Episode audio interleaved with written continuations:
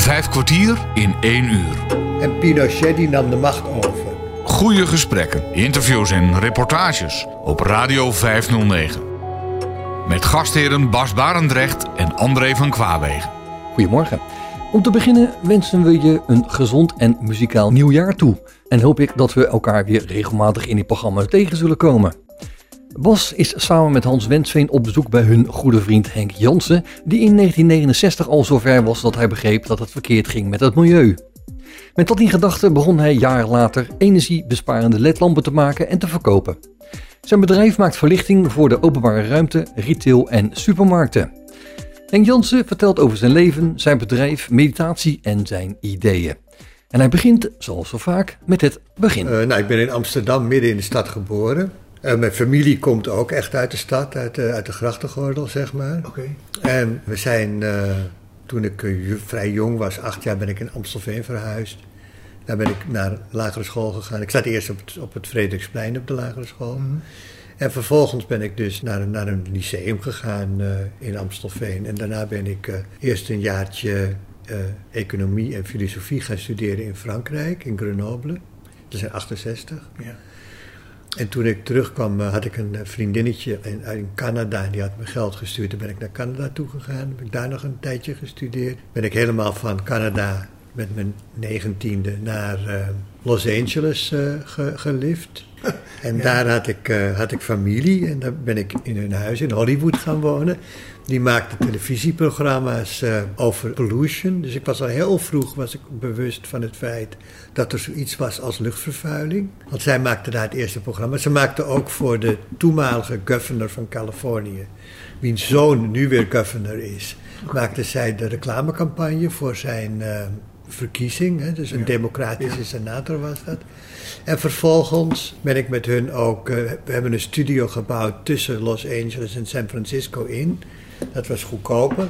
Uh, en daarna ben ik weer uh, teruggegaan naar Nederland. En dan ben ik in, in Amsterdam. zat ik een kopje koffie te drinken in het Stedelijk Museum, in de tuin van het Stedelijk Museum met mijn vriend Siebold. En die zei: Maar waarom ga je eigenlijk niet studeren?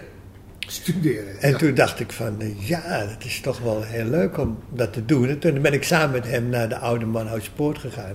Heb ik me ingeschreven. En hoe was je toen? En toen was ik een 19, denk ja, ik. Ja, misschien 20. En uh, toen ben ik in, uh, heb ik een, hoorde ik dat er een, uh, dat er een huis vrij stond in de Vinkenstraat in Amsterdam. In het echte oude Amsterdam. En dat heb ik gekraakt. Met een vriendin samen, die deed een kussen onder de jurk, dat ze zwanger was en zo. En toen de politie kwam, hadden we een tafel en vier stoelen staan en een bed. En dan mochten ze je er niet uit gooien. Okay. Maar ze kwamen wel, want de buren hadden ze natuurlijk gewaarschuwd. En vervolgens ben ik, uh, heb ik uitgezocht wie de huisbaas was. En uh, hij, hij, kreeg maar 49 euro huur, gulden huur, huur per maand. Ja. En dat was natuurlijk heel erg weinig.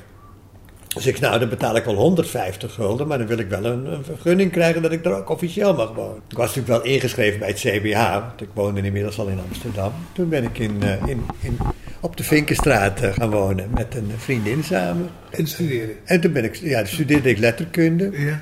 Vond ik heel erg leuk, maar mijn moeder zei na twee jaar, Henk, dan met dit letterkunde wordt het niet veel. En ik studeerde ook Spaanse taal en letterkunde. En het was net afgeschaft als middelbare school. Uh, taal. Dus er waren geen leraren meer nodig. Toen ben ik er economie bij gaan studeren op de Vrije Universiteit. Ja. Want het was een christelijke universiteit. En toen moesten wij nog om negen uur aanwezig zijn. En dan opende de professor met het gebed. Professor Cherry. En als je dat uh, niet deed, en, uh, dan was het helemaal foute boel. Dus dan keek ik maar een beetje dwaas voor me uit en zo. en ik was een hippie, ik had lang haar, een baard. Ik had een hondje, Okkie. En ik woonde dus daar in het huis. En dan moest ik dat hondje meenemen naar de universiteit. Maar op de VU was het dermate ver van een bedshow... dat ze echt niet wisten hoe ze daarmee om moesten gaan. Dus ik liep gewoon met het hondje door de collegezaal en iedereen vond het prima. Je was de enige die Ik was de enige met een hond, de enige, praktisch de enige met lang haar en een baard. Dus uh, ja, ze wisten gewoon niet hoe ze met me om moesten gaan. En, maar ik had een hele leuke studie en dat heb ik dus een aantal jaren gedaan. Het ging in het begin best wel snel, omdat ik ook, ook, ook al een heleboel bijvakken had die ik weer mocht bij het pakket mocht stoppen en zo. Ja. En die andere studenten die vonden mij toch ook wel grappig.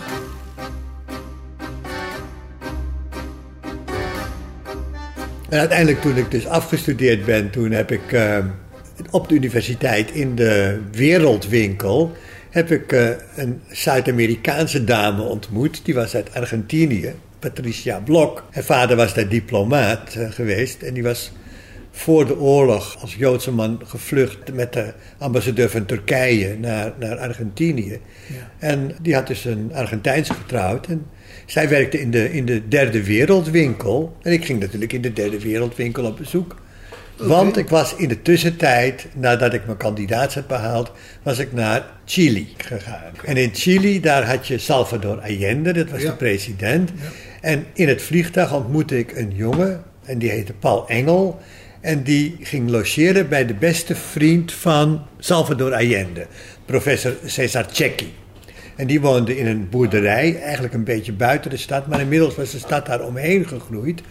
Maar omdat hij arts was en bijna alle kinderen had eh, geboren laten worden, werd hij gerespecteerd. Dan mocht hij in die boerderij blijven wonen en hadden dus gewoon, alle buren hadden daar vrede mee. Want die, die ruimte daaromheen was gesquat door mensen. Die hadden dan weer een stukje land gepakt, huisje erop gebouwd en Ja, zo. ja. Maar professor Zek die vond mij ook wel aardig en zo. Maar die vond me wel apart met dat lange haar. Dan mocht ik samen met Paul Engel daar ook komen wonen. Oma Tjekki, die was ook heel bijzonder. Want die, eh, die was de eerste vrouw die een universitaire studie had gedaan in Chile. En inmiddels eh, zat ze op de schommelstoel buiten op de patio. Het was een Romeins huis, want het waren mensen van Italiaanse afkomst. Dus een groot vierkant met in de binnenkant ook een vierkante patio. Waar ze dan moestuintjes hadden, zodat de, de beesten konden dat dan niet opeten. Maar net in die tijd ging het helemaal fout in Chile, want er was een rechtse coup. Gefinancierd door ITT, want die hadden daar telefoonbelangen. En die hadden geld gegeven aan de, taxi, aan de chauffeurs. Die, die, die reden niet meer met de spulletjes heen en weer. Er kwam geen eten meer naar Santiago.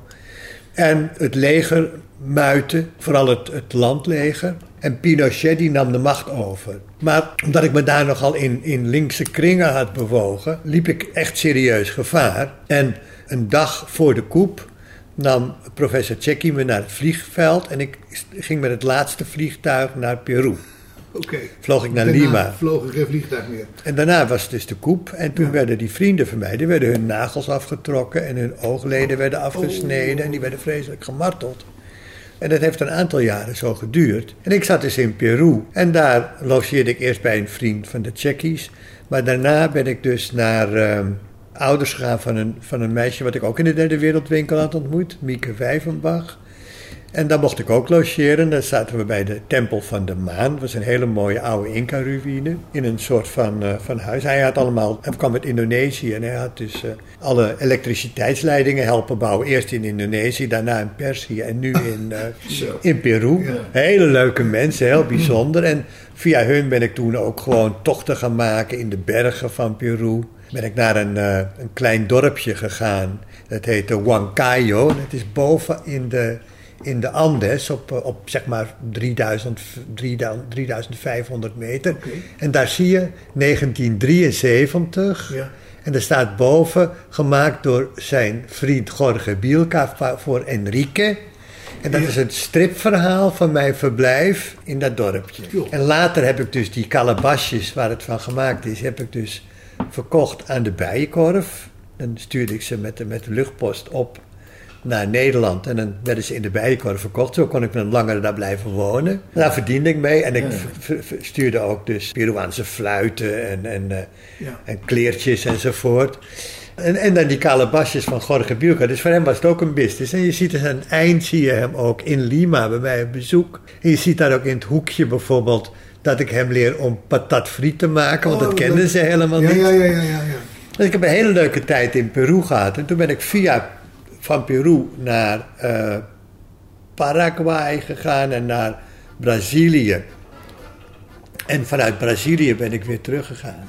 En vervolgens kwam ik dus weer in Nederland aan, moest ik me wel even aanpassen.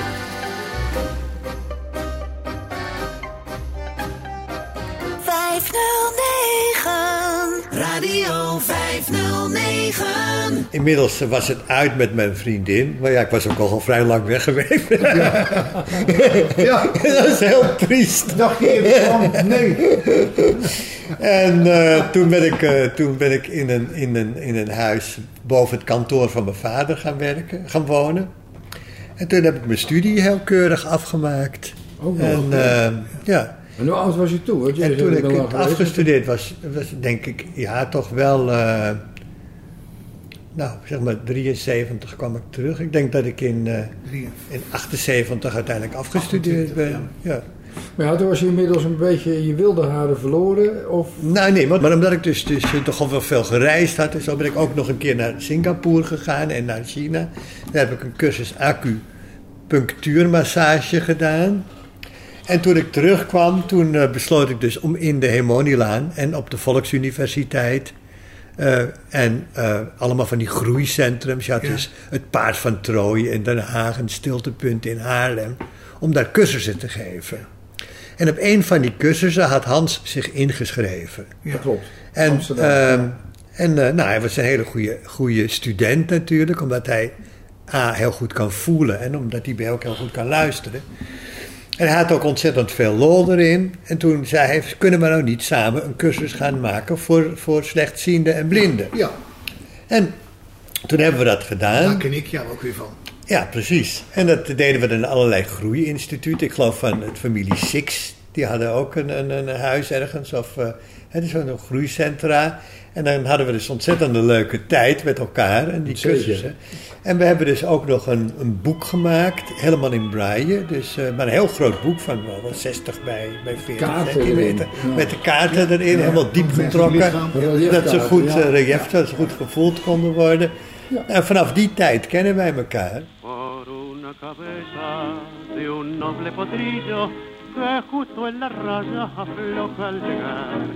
Y que al regresar parece decir no olvides hermano, vos sabes no hay que jugar.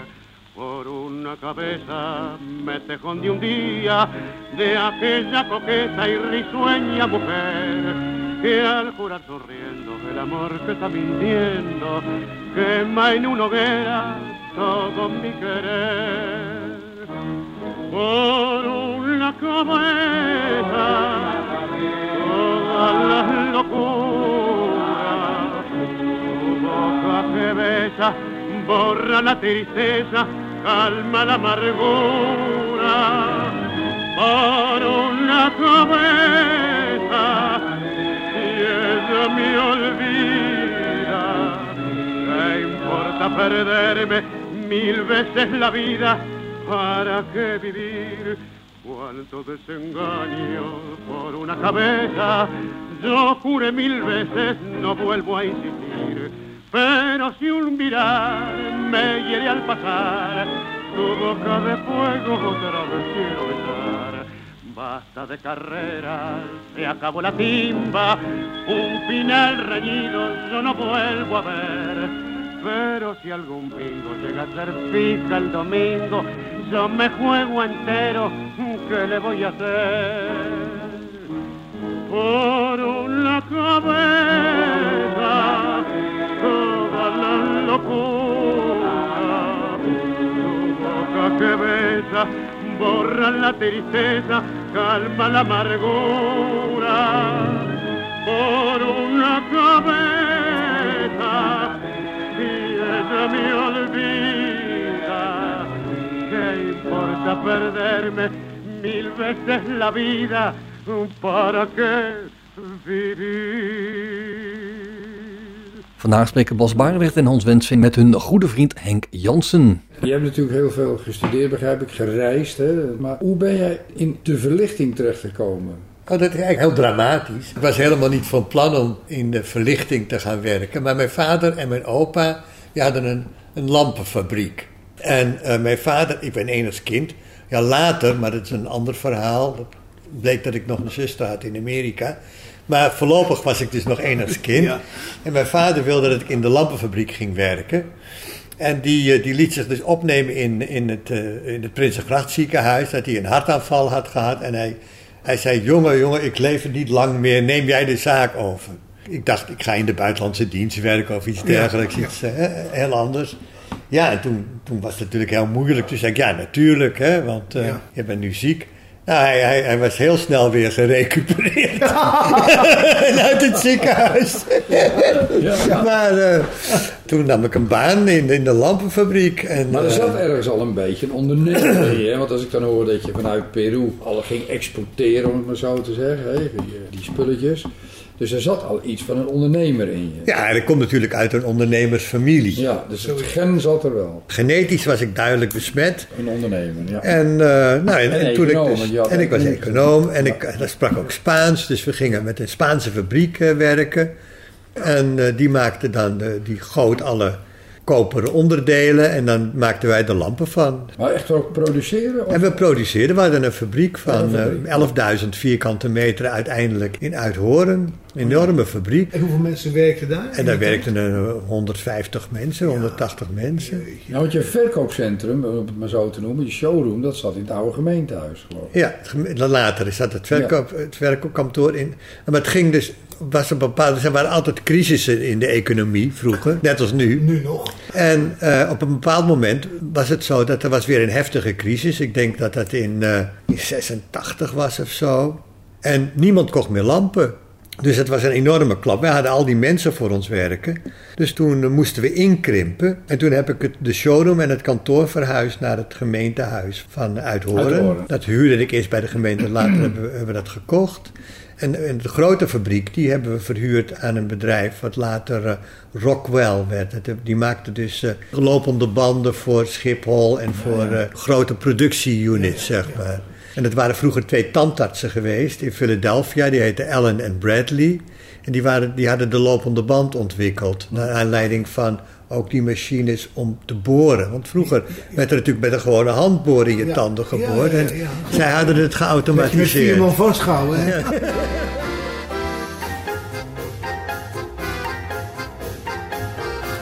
Vijf kwartier in één uur. Hey, ik heb die lampen die jullie maakten, dat was voor de consumentenmarkt. toch? Ja, het was echt lampen voor de consumentenmarkt. En eerst maakten we dus eh, eh, ge- gewone lampjes. En vervolgens zijn we toen eh halogeenlampjes gaan, gaan maken. Ja. En ik weet nog wel dat ik toen ook met mijn halogeenlampjes naar een show ging in Tokio in 1984. En eh, nou, die mensen vonden het allemaal prachtig en die bestelden meteen monsters en zo. En kleine ordertjes van 20, 20, 20 of 50, 50, 50. Maar ik had het dus heel goed gedaan, vond ik zelf. En toen kwam ik een jaar later op de show, de grote lampenshow in, in, eh, in Hannover. En toen kwamen die Japanners naar me toe, drie van die kleine Japannertjes. Nou ben ik zelf ook al niet zo groot, maar zij waren nog kleiner. En die zeiden heel trots, we copied all your ramps. Very good, very good. En toen hadden ze dus alle lampen nagemaakt. Voor de helft van de prijs. Nou ja, voor de helft van de pijn. Maar ze waren ontzettend trots. Want ze zeiden, ja, wat hebben we het goed gekopieerd, toch? Hè? En dat was een beetje de houding. Dus, eh, dus toen begreep ik dat, dat in Azië het idee van een kopie maken eerder een compliment is als een manier om je geld af te pakken. Ja, ja, ja. ja, Ja. Waarbij dat natuurlijk, ze wilden wel je geld afpakken, maar dat wil in principe natuurlijk iedereen in de wereld. ja, dat is en dus als je een goed idee is, probeert Ja. iemand het altijd van je af te pakken. Ja. En maar, dat gebeurt, hetzelfde gebeurt nu weer in China. in En na. China zal er ongetwijfeld weer een ander land Ja. komen Ja. die ook weer iedereen gaat kopiëren Ja. en die het goedkoper Ja, gaat doen. wie weet, Rusland. Ja, dat zou best eens kunnen. Hey, Henk, toen kwam die omslag, eh, laten we zeggen, die consumentenmarkt, die viel een beetje in elkaar. En toen ben je wat anders gaan doen. Ik was dus natuurlijk al heel vroeg betrokken bij het milieu. Ik wist in 1969 al dat er luchtvervuiling was. Ja. Want de luchtvervuiling in Los Angeles was verschrikkelijk, omdat Los Angeles omringd wordt door bergen. En er kan dus geen lucht in en geen lucht uit. En er kan, reden natuurlijk allemaal van die grote Amerikaanse sleeën. En er woonden toch in dat gebied van Los Angeles, wat heel uitgebreid is, omdat er alleen maar laagbouw is vanwege het gevaar voor aardbevingen. Dus die stad die was helemaal vervuild. Ik heb in, in een stad eh, even buiten Los Angeles, Rosto heette dat geloof ik, zag ik op een gegeven moment een vlinder geboren worden en die viel ter plekke dood neer van de, van de luchtvervuiling. En toen wist ik het al, maar goed, daarna werd er veel meer bekendheid aan gegeven. Maar ja, in Rotterdam waren we natuurlijk in de 70 jaren ook aan het water filteren en dat dergelijke grappen, omdat het daar zo allemachtig vervuild was. Ja, in Rotterdam was het water niet te drinken. Niet te drinken. Dat realiseerden we ook niet, maar we wisten best wel dat er wat aan de hand was. Nou, dus ik, ik wilde wat met het milieu doen. En toen ben ik dus ik energiespaarlampen gaan maken. En vanuit die energiespaarlampen kwam ik bij de ledlampen terecht. Ja. En die ledlampen, die, die waren toen helemaal nog in het allereerste stadium. Er was een, een, die waren ontwikkeld in Nederland als onderdeel van een Philips laboratorium. Philips heeft het bedrijf verkocht voor 7 miljoen eh, dollar aan de Amerikanen. Die zijn toen die LED-modules gaan maken, dus die light-emitting diodes. Ja. En vervolgens hebben zij die fabriek later weer voor 700 miljoen terugverkocht aan Philips. En dat zie je heel veel in Nederland. Er wordt ongelooflijk veel revolutionair wetenschappelijk gedacht in Nederland. Ook best wel met een praktische achtergrond. En dan wordt dat door de, de, de middenmoot van kapitalisten niet gezien als belangrijk. Want die willen dan weer doen wat in Amerika gedaan Ja, ja. wordt. Die kijken niet naar onze eigen creativiteit. Als je, toen ik studeerde in 19, wat zal het zijn, 1974, 75, werd in Nederland de Witkar ontwikkeld. Ja. De Witkar was de eerste elektrische auto in de nieuwe tijd. Ja. Er waren laadstations op diverse plekken Ja, in de. Jordaan, in Amsterdam, bij het Spui. En dan wat ook nog zo bijzonder was, als je een girorekening had, een gemeente-girorekening, dan werd dat geld rechtstreeks van je rekening afgeschreven op het moment dat je het sleuteltje, wat je dus gekocht had door lid te worden van de Witkar, omdat je het erin stak, dan begon het te tellen en na het eind van de rit werd automatisch dat geld afgetrokken. Heel modern eigenlijk. Dus het was super modern. De burgemeester van Jeruzalem die kwam langs, die was super enthousiast. Er waren heel veel mensen enthousiast. Dat hele initiatief heeft geen opvolging gehad. Nee. Dan heb je de deelfiets. We hadden het witte fietsenplan. Ja, Ja. klopt, ja. In principe is het hele verhaal wat je nu ziet met al die deelfietsen die je hebt, al die elektrische deelfietsen. Ja, ja. Dat was hier, dat was hier was er uitgebreid en werkend ontwikkeld. Het functioneerde, Ja. maar er wordt geen opvolging. Wat ontbreekt in Nederland, en het is echt heel rampzalig, is een creatieve kapitalistische middenmoot. Dus je hebt wel de hele creatieve mensen aan die, die hele leuke ideeën heel mooi vormgeven. ja. En dan vervolgens is het gewone kapitalistische establishment, die kijken alleen maar naar korte termijn winsten. Die hebben geen blik vooruit dat ze iets goeds in handen Ja, hebben. Maar als je in, in San Francisco, eh, Silicon Valley, een idee hebt, want ik ben ook met mijn ideeën daar naartoe gegaan, dan word je warm ontvangen en dan zijn er mensen die zeggen, ja, ik vind dat een goed idee.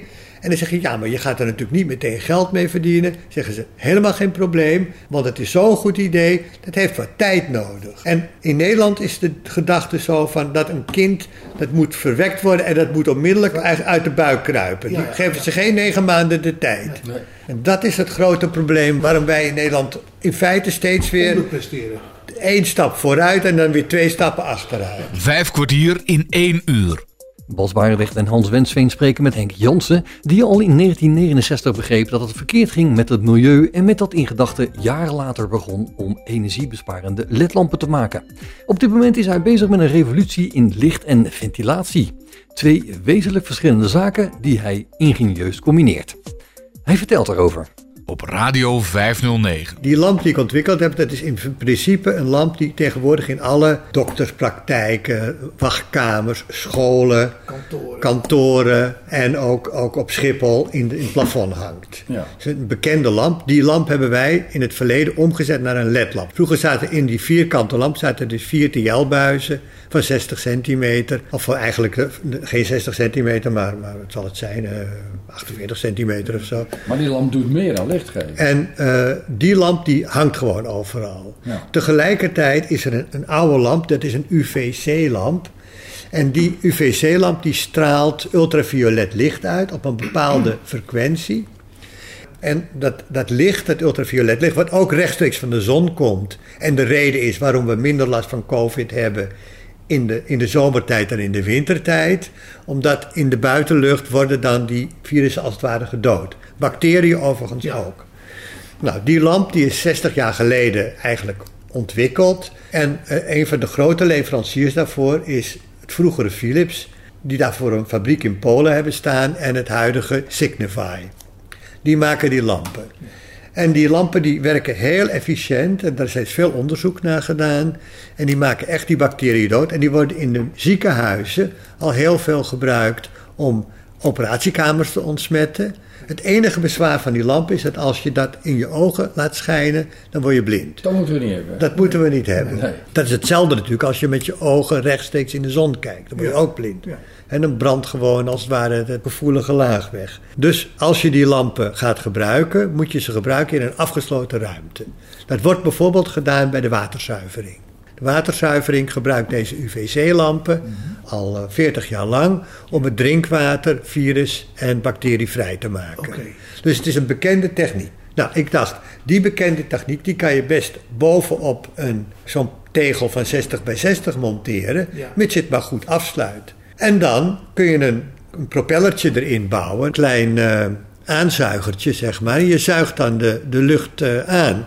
En je moet natuurlijk zorgen dat die lucht op een bepaalde hoek er weer uitkomt, zodat de lucht in de ruimte waar je die lamp hebt hangen goed circuleert. En dan kun je een ruimte zoals wij, wij hier zitten, kun je in, eh, in een half uurtje volledig eh, van lucht verversen. Ja, die, die lucht die die inzuigt, die gaat langs die lampen. En dan worden de bacteriën en de virussen doodgemaakt. En die blaast weer. En die blaast het weer uit. Maar het moet dus zo blazen dat daar waar het inzuigt, eh, dat het aan de andere kant eruit gaat. zodat de lucht in de hele ruimte gaat, gaat, eh, gaat bewegen. Maar virussen en bacteriën zijn natuurlijk twee soorten, hè, zou maar zeggen. Ja, maar ze gebruiken allebei RNA om, om contacten te leggen. Allebei. Ja. Dus als je, de- als je de hele wereld zou volhangen met die lampen.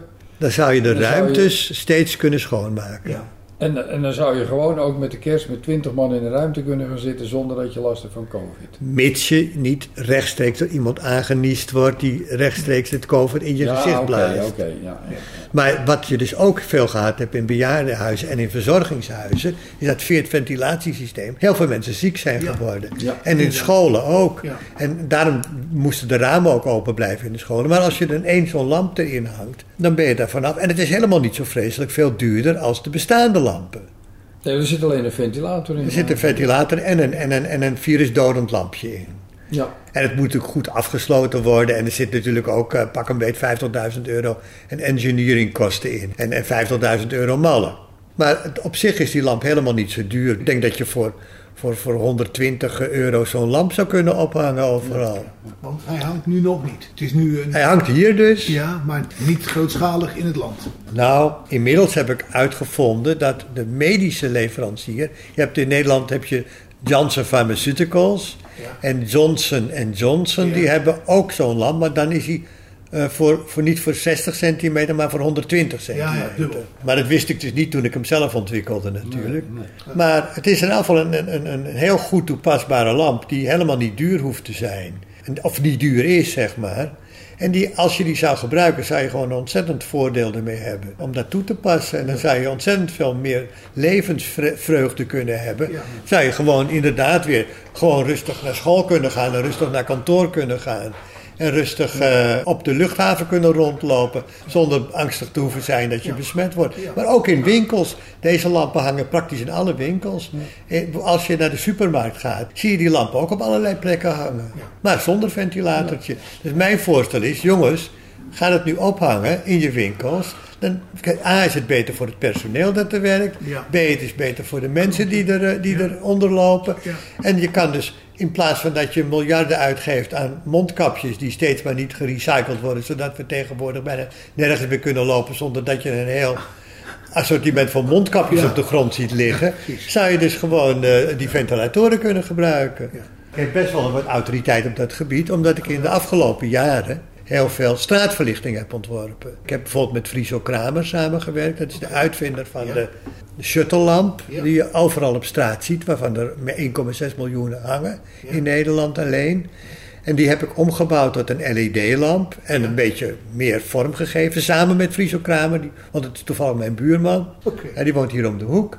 En ik heb ook aan Rem Cola zijn team gevraagd om een, om een lamp voor me te ontwerpen. En ik heb eh, Paco Bunnik gevraagd een lamp te ontwerpen. Dus allemaal mensen die hele goede ontwerpers zijn en ook heel goed geïntegreerd zijn in de maatschappij. Ja. Die heb ik dus gevraagd om hun ideeën, om dan vervolgens zo'n idee om te zetten in een product. Ja.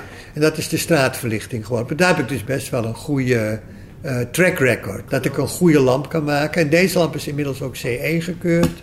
En eh, er zijn ook al onderzoekingen gedaan naar het gebruik van die eh, ontsmettingslampen. En daarbij was dus bijvoorbeeld in plekken waar die lampen hingen met een afzuiger, was 50% minder eh, besmetting.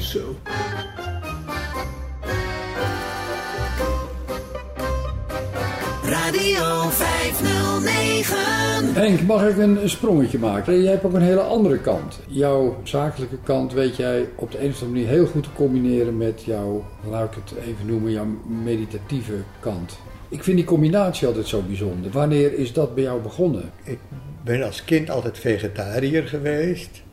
En nadat ik een Argentijnse vrouw heb ontmoet, ben ik uiteindelijk vlees gaan eten. Maar eh, ik had dus heerlijk gegeten in een vegetarisch restaurant. En ik zag een annonce staan dat er een eh, concert was, dacht ik, van, eh, van Kaan in de Kosmos. En ik ging daar naartoe. Ik denk wel leuk, zo'n muziekje. En ik kwam binnen en de zaal zat vreselijk vol, veel meer dan normaal. Alleen het podium zat ook helemaal vol. En er zat dus op een eh, ander plekje zat er een man met een grijze baard, een grijs haar. En eh, die zag mij daar midden in dat zaaltje staan, met een beetje verdwaasde blik in mijn ogen. En die zei, nou, kom maar naast me zitten. Dus ik ging naast hem zitten. Ik denk, waar blijven die muzici nou? Maar het was dus helemaal geen muziek. Het was Pir Vilayat Khan, oprichter van de Soefi-orde in het Westen. En die gaf daar een lezing. En ik zat naast hem en hij zei, nu gaan we mediteren. En ik zat naast hem en ik ging mediteren. Ik had af en toe eens wel eens een jointje gerookt, zoals het wel meer gebeurde in Amsterdam. Maar ik werd er zo high van. Ik denk, dit is sterk stuf. Dat moet ik voortaan proberen. Ja. Maar je had nooit gemediteerd daarvoor. Nooit gemediteerd. Ik was dus echt totaal van mijn stuk gebracht. En ik vond het fantastisch, omdat je een hele diepe rust ontstaat er in je. Wat er eigenlijk gebeurt als je mediteert, is dat je concentreert je eerst op je lichaam, op je voeten, op je benen, op je buik, op je hoofd. Vervolgens sluit je je gedachten af. En vervolgens sluit je ook je gevoelens af, waardoor je helemaal in contact komt met, die, met, het, met je wezen, met je innerlijke energie. En dat geeft dan vervolgens een enorme rust. Dat brengt je toch in een hele rustige sfeer. En dat is een heerlijk gevoel. Dus ik dacht van, daar moet ik meer van weten. En ik hoorde dat er een meditatiekamp was, ergens in Chamonix, Frankrijk, hoog in de bergen. Toen ben ik daar naartoe gegaan en toen heb ik dus uh, meditatielessen gehad van Pir Vilayat Khan. Maar was ook een hele bijzondere man. Hij uh, ging ook in een koud meer ging hij zwemmen. En hij speelde de cello hij, van mevrouw Boulanger had hij dat geleerd. Die was zijn muzieklerares in Parijs. Fijn, hij, hij was een heel groot mens. En omdat ik econoom was, zeiden ze van ja, dan moet je ook maar helpen bij ons in de stichting. En de stichting beheerde ook een mooi huis in Suren. Dat was het hoofdkantoor van de Soefi-orde. Daar woonde Pir Vilayat ook. En uh, zo ben ik dus heel goed met hem bevriend geraakt eigenlijk. En ik ben heel erg door hem geïnspireerd geraakt. En nou kom ik bij het verhaal waarom in de wereld. En dus de vader van Pir Vilayat had een boek geschreven. En in het boek zegt hij... To be in the world, but not of the world. Dus de wereld, het wereldse moet je niet... Dat moet jou niet bezitten... Maar je moet wel in de wereld zijn. Dus hij was er ook tegen dat, dat mensen bijvoorbeeld celibaat zouden doen. Hij zei, je moet gewoon trouwen, je moet kinderen krijgen, je moet in de wereld staan.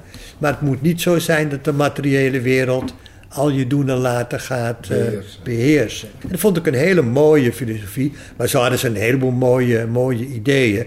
En het leuke was dat je dan ook een heleboel gelijkgestemden tegenkomt. Ja, daar even naartoe. Kijk, de, de Soefi-beweging, wat is dat precies? Is dat een, het is geen religie. Het is geen religie, het is zeg maar is een filosofie. Ja.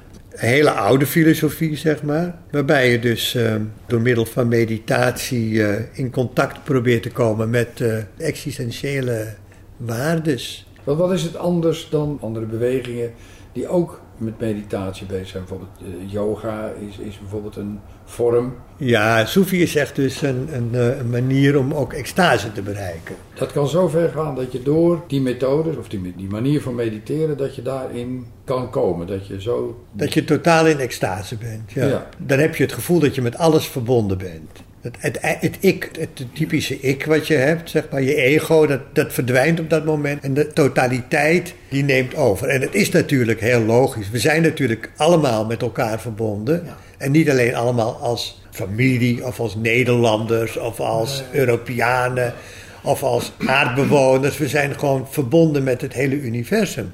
Alles is met elkaar verbonden. En op het moment dat je zo'n zo'n inzicht hebt van dat je met alles verbonden bent, dan begrijp je ook dat je tot een groter eh, iets behoort dan jouw kleine eh, Henk Jansen. Wat voor mij sowieso niet zo heel erg groot was. Want eh, Henk Jansen, er zijn er geloof ik, toen ik een, een, een Gmail-account aanvroeg, toen was ik Henk Jansen nummer 347, weet je wel.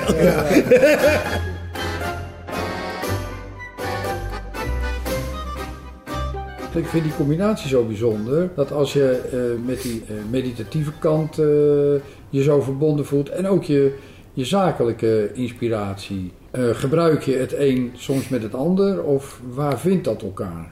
Nou, het is natuurlijk zo dat als je zakelijk bezig bent, dan ben je met mensen bezig. Ja, maar ook met geld verdienen. Nou, dat, dat is, eh, ja, misschien wel, maar je moet mij meer zien als ondernemer dan als eh, muntenteller. Ja, ja, oké. Eh, Ik vind het leuk om bijvoorbeeld zo'n product te bedenken en dan om dat in de wereld te zetten. Ik vind het leuk om het te manifesteren.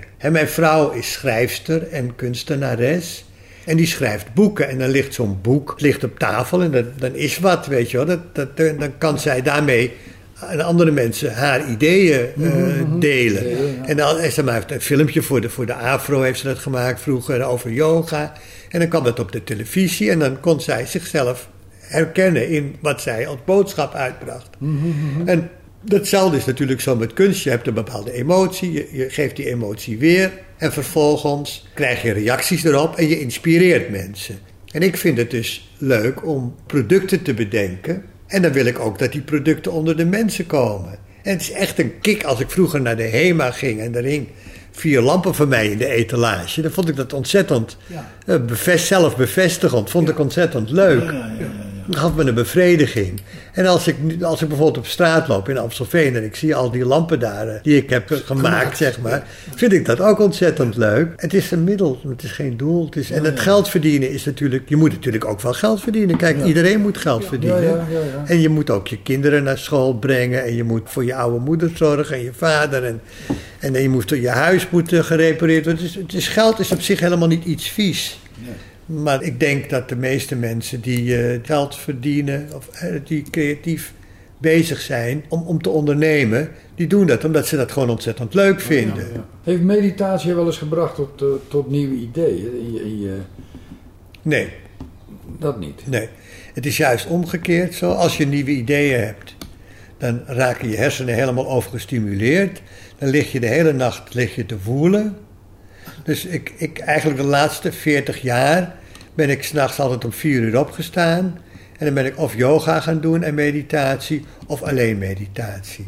Dan heb ik echt een, een, een, een half uur tot een uur mediteren nodig om weer helemaal tot rust te komen. En dan heb ik ook geen gedachten en gevoelens meer. Maar dan ben ik gewoon in één, dan ben ik weer één met mezelf en in, met de wereld. En dan is het allemaal tot nul gereduceerd, is het rustig. Oké, er was weer ruimte voor die andere kant. Want je hebt natuurlijk ook gewoon normaal simpele energie nodig om met mensen te praten, om je ideeën te realiseren. Ja. rara como encendida, te hace bebiendo, linda y fatal. Bebía así en el fragor del champán, loca reía por no llorar. Pena me dio encontrarte, pues al yo vi brillar. Tus ojos con un eléctrico ardor, tus bellos ojos que tanto adoré. Esta noche, amiga mía, el alcohol nos ha embriagado. ¿Qué me importa que se y nos llamen los mareados? Cada cual tiene su pena y nosotros las tenemos. Esta noche beberemos porque ya no volveremos a vernos más. Hoy vas a entrar en mi pasado, en el pasado de mi vida. Tres cosas lleva mi alma herida, amor, pesar, dolor. Hoy vas a entrar en mi pasado y hoy nuevas sendas tomaremos. Grande ha sido nuestro amor y sin embargo, ay, mira lo que quedó. Esta noche, amiga mía, el alcohol los ha embriagado. ¿Qué me importa que se ría y no llamen los mareados? Cada cual tiene sus penas y nosotros las tenemos. Esta noche beberemos porque ya no volveremos a vernos más. Hoy vas a entrar en mi pasado y hoy nuevas sendas tomaremos. Qué grande ha sido nuestro amor y sin embargo, lo que quedó. In vijf kwartier een uur spreken Bas Barendrecht en ons Wensveen met de eigenaar van het bedrijf in ledlampen, Henk Jansen. Je zei in het begin van het gesprek dat je edels kind was, maar opeens was er een zus in, half zus, in Amerika. Ja, ik ging, Dat heeft ik ging, een eh, verhaal. Ik ging met, met het vliegtuig naar Milaan. Daar is een lampenbeurs en een meubelbeurs.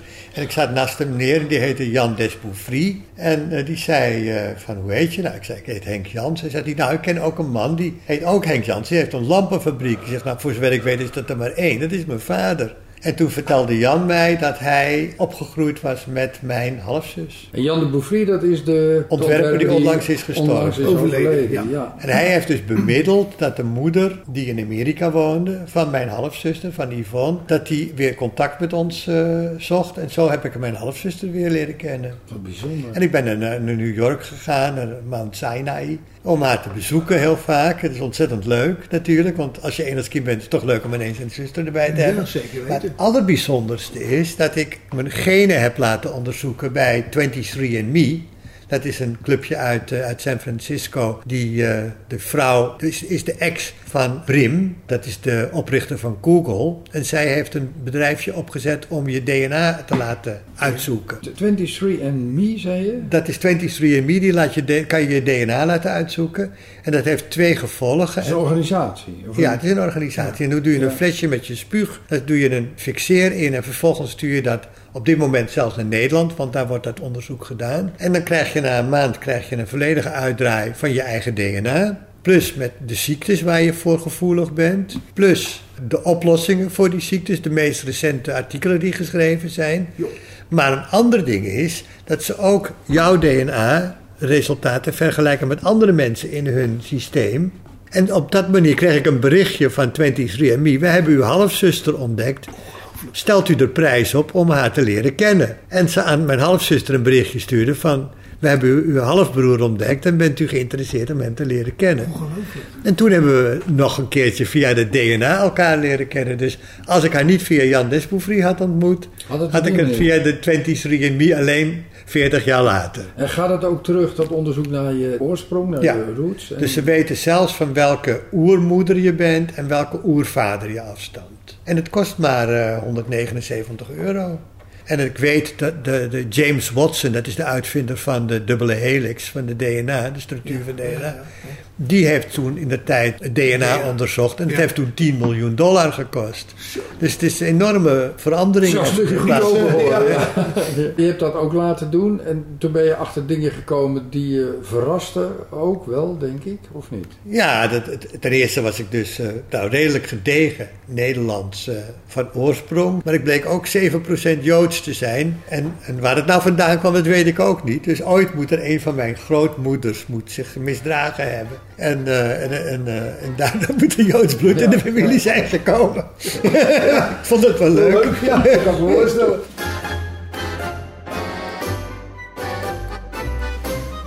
Vijf kwartier in één uur. Je bent nou 70 en als je nou, nou zo terugkijkt, zou je de dingen hetzelfde doen als dat ze zijn gegaan? Of de keuzes die je hebt gemaakt? Ja, er is een film en een boek, dat heet The Unbearable Lightness of Being van Jerzy Kosinski. Een Tsjechische schrijver. En, en uh, het gaat over een, een, een dokter die dan verliefd wordt op een meisje. En vanuit Tsjechië vlucht tijdens de, de communistische neerslag, zeg maar. Hè, dat ze weer allemaal uh, onder het communistisch bewind worden gebracht. En hij vlucht naar Oostenrijk en werkt daar. Het meisje voelt zich ongelukkig, wil toch terug. Ze gaan terug naar Praag en daar wordt hij geïnterneerd, want hij, is dan, hij mag geen dokter meer zijn. Ja, dat zijn allemaal keuzes die, die daarin plaatsvinden. En de ene keuze sluit de andere keuze uit. Het heeft weinig zin om te denken dat je een ander leven zou willen leiden. Je hebt gewoon deze keuzes, deze set van keuzes gemaakt. En dat is tegelijkertijd wie ik ben. Je bent gewoon het resultaat van je keuzes. En dan kun je wel zeggen, ja, dat had ik anders gewild. Maar het is eigenlijk een zinloze want dan was ik nog een ander mens geweest. Maar je kunt er wel tevreden mee zijn. Je kunt wel zeggen van nou ja, tot nu toe wat ik heb gedaan, daar kan ik met tevredenheid of met, ook met trots op terugkijken. Ik waag me daar zelfs niet aan. Nee? Nee. Ik denk gewoon van het is zoals het is. En uh, als ik andere keuzes had gemaakt, was er iets anders geweest.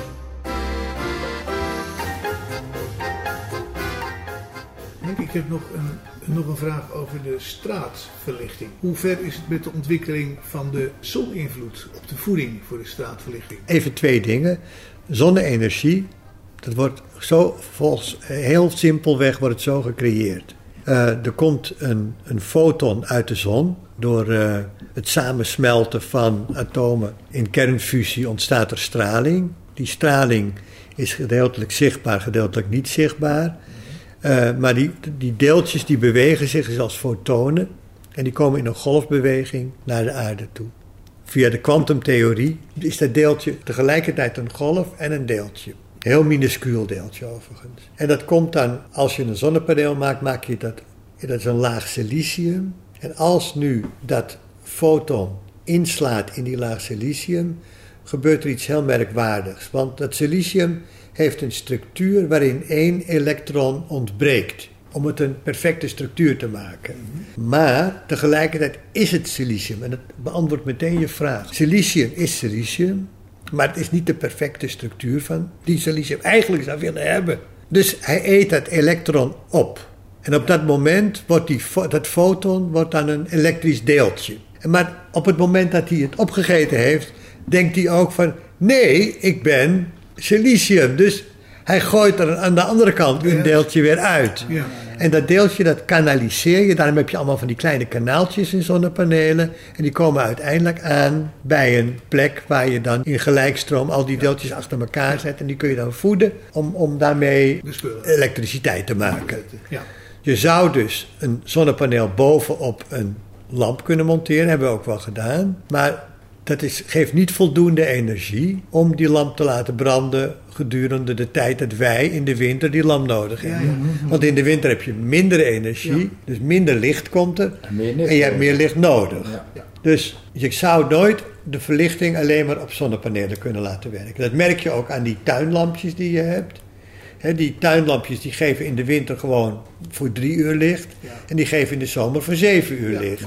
Ja. Die kleine Eén op één kan het niet. Maar wat je wel kan doen is doordat je LED's in zo'n lamp monteert, heb je gewoon maar. Vroeger had je dus had je zelfs lampen met 240 eh, watt. Die gebruikt ontzettend veel stroom. En tegenwoordig heb ik met een 18 watt LED-lampje kan ik een hele straatdeel kan ik verlichten. Ja. Dus je gaat enorm veel energie besparen als je dus eh, LED gebruikt. Ja. En een tweede ding is dat als je nu aan die lampen ook een bewegingssensor monteert, wat helemaal niet zo vreselijk duur is, Ja. en die bewegingssensors die stel je op elkaar af, dan krijg je wat heet smart lighting. Dat betekent dat die lampen alleen maar aangaan als er iemand in de buurt is. Ja. En dan kun je zeggen, ik wil ze toch altijd een klein beetje aanhouden. Dan hou je ze altijd op 20% als ze aan zijn. Ja. Maar op het moment dat er iemand in de buurt komt, laat je hem opschalen naar 100%. Dus dan ga je nog eens een keertje 20% minder energie gebruiken. Nou, dan heb je bij elkaar heb je een besparing van twee derde. Dat was voor mij ook de reden om die LED-verlichting te gaan maken. Want er wordt toch 7% van alle energie die gebruikt wordt in de buitenruimte, die wordt gebruikt om licht, op te, om licht te geven. Dus het is een hele mooie manier om energie te besparen. En het andere verhaal is die zonne-energie. Nou, die zal je, in de winter zou je meer de energie moeten halen uit uh, windenergie dan uit zonne-energie. Ja. En in de zomer kun je het meer uit zonne-energie. En dan kun je bijvoorbeeld daar weer mee airconditioners kun je dus eh, gaan, gaan Ja, voeden. ja. Maar het is niet zo dat er één simpele oplossing is.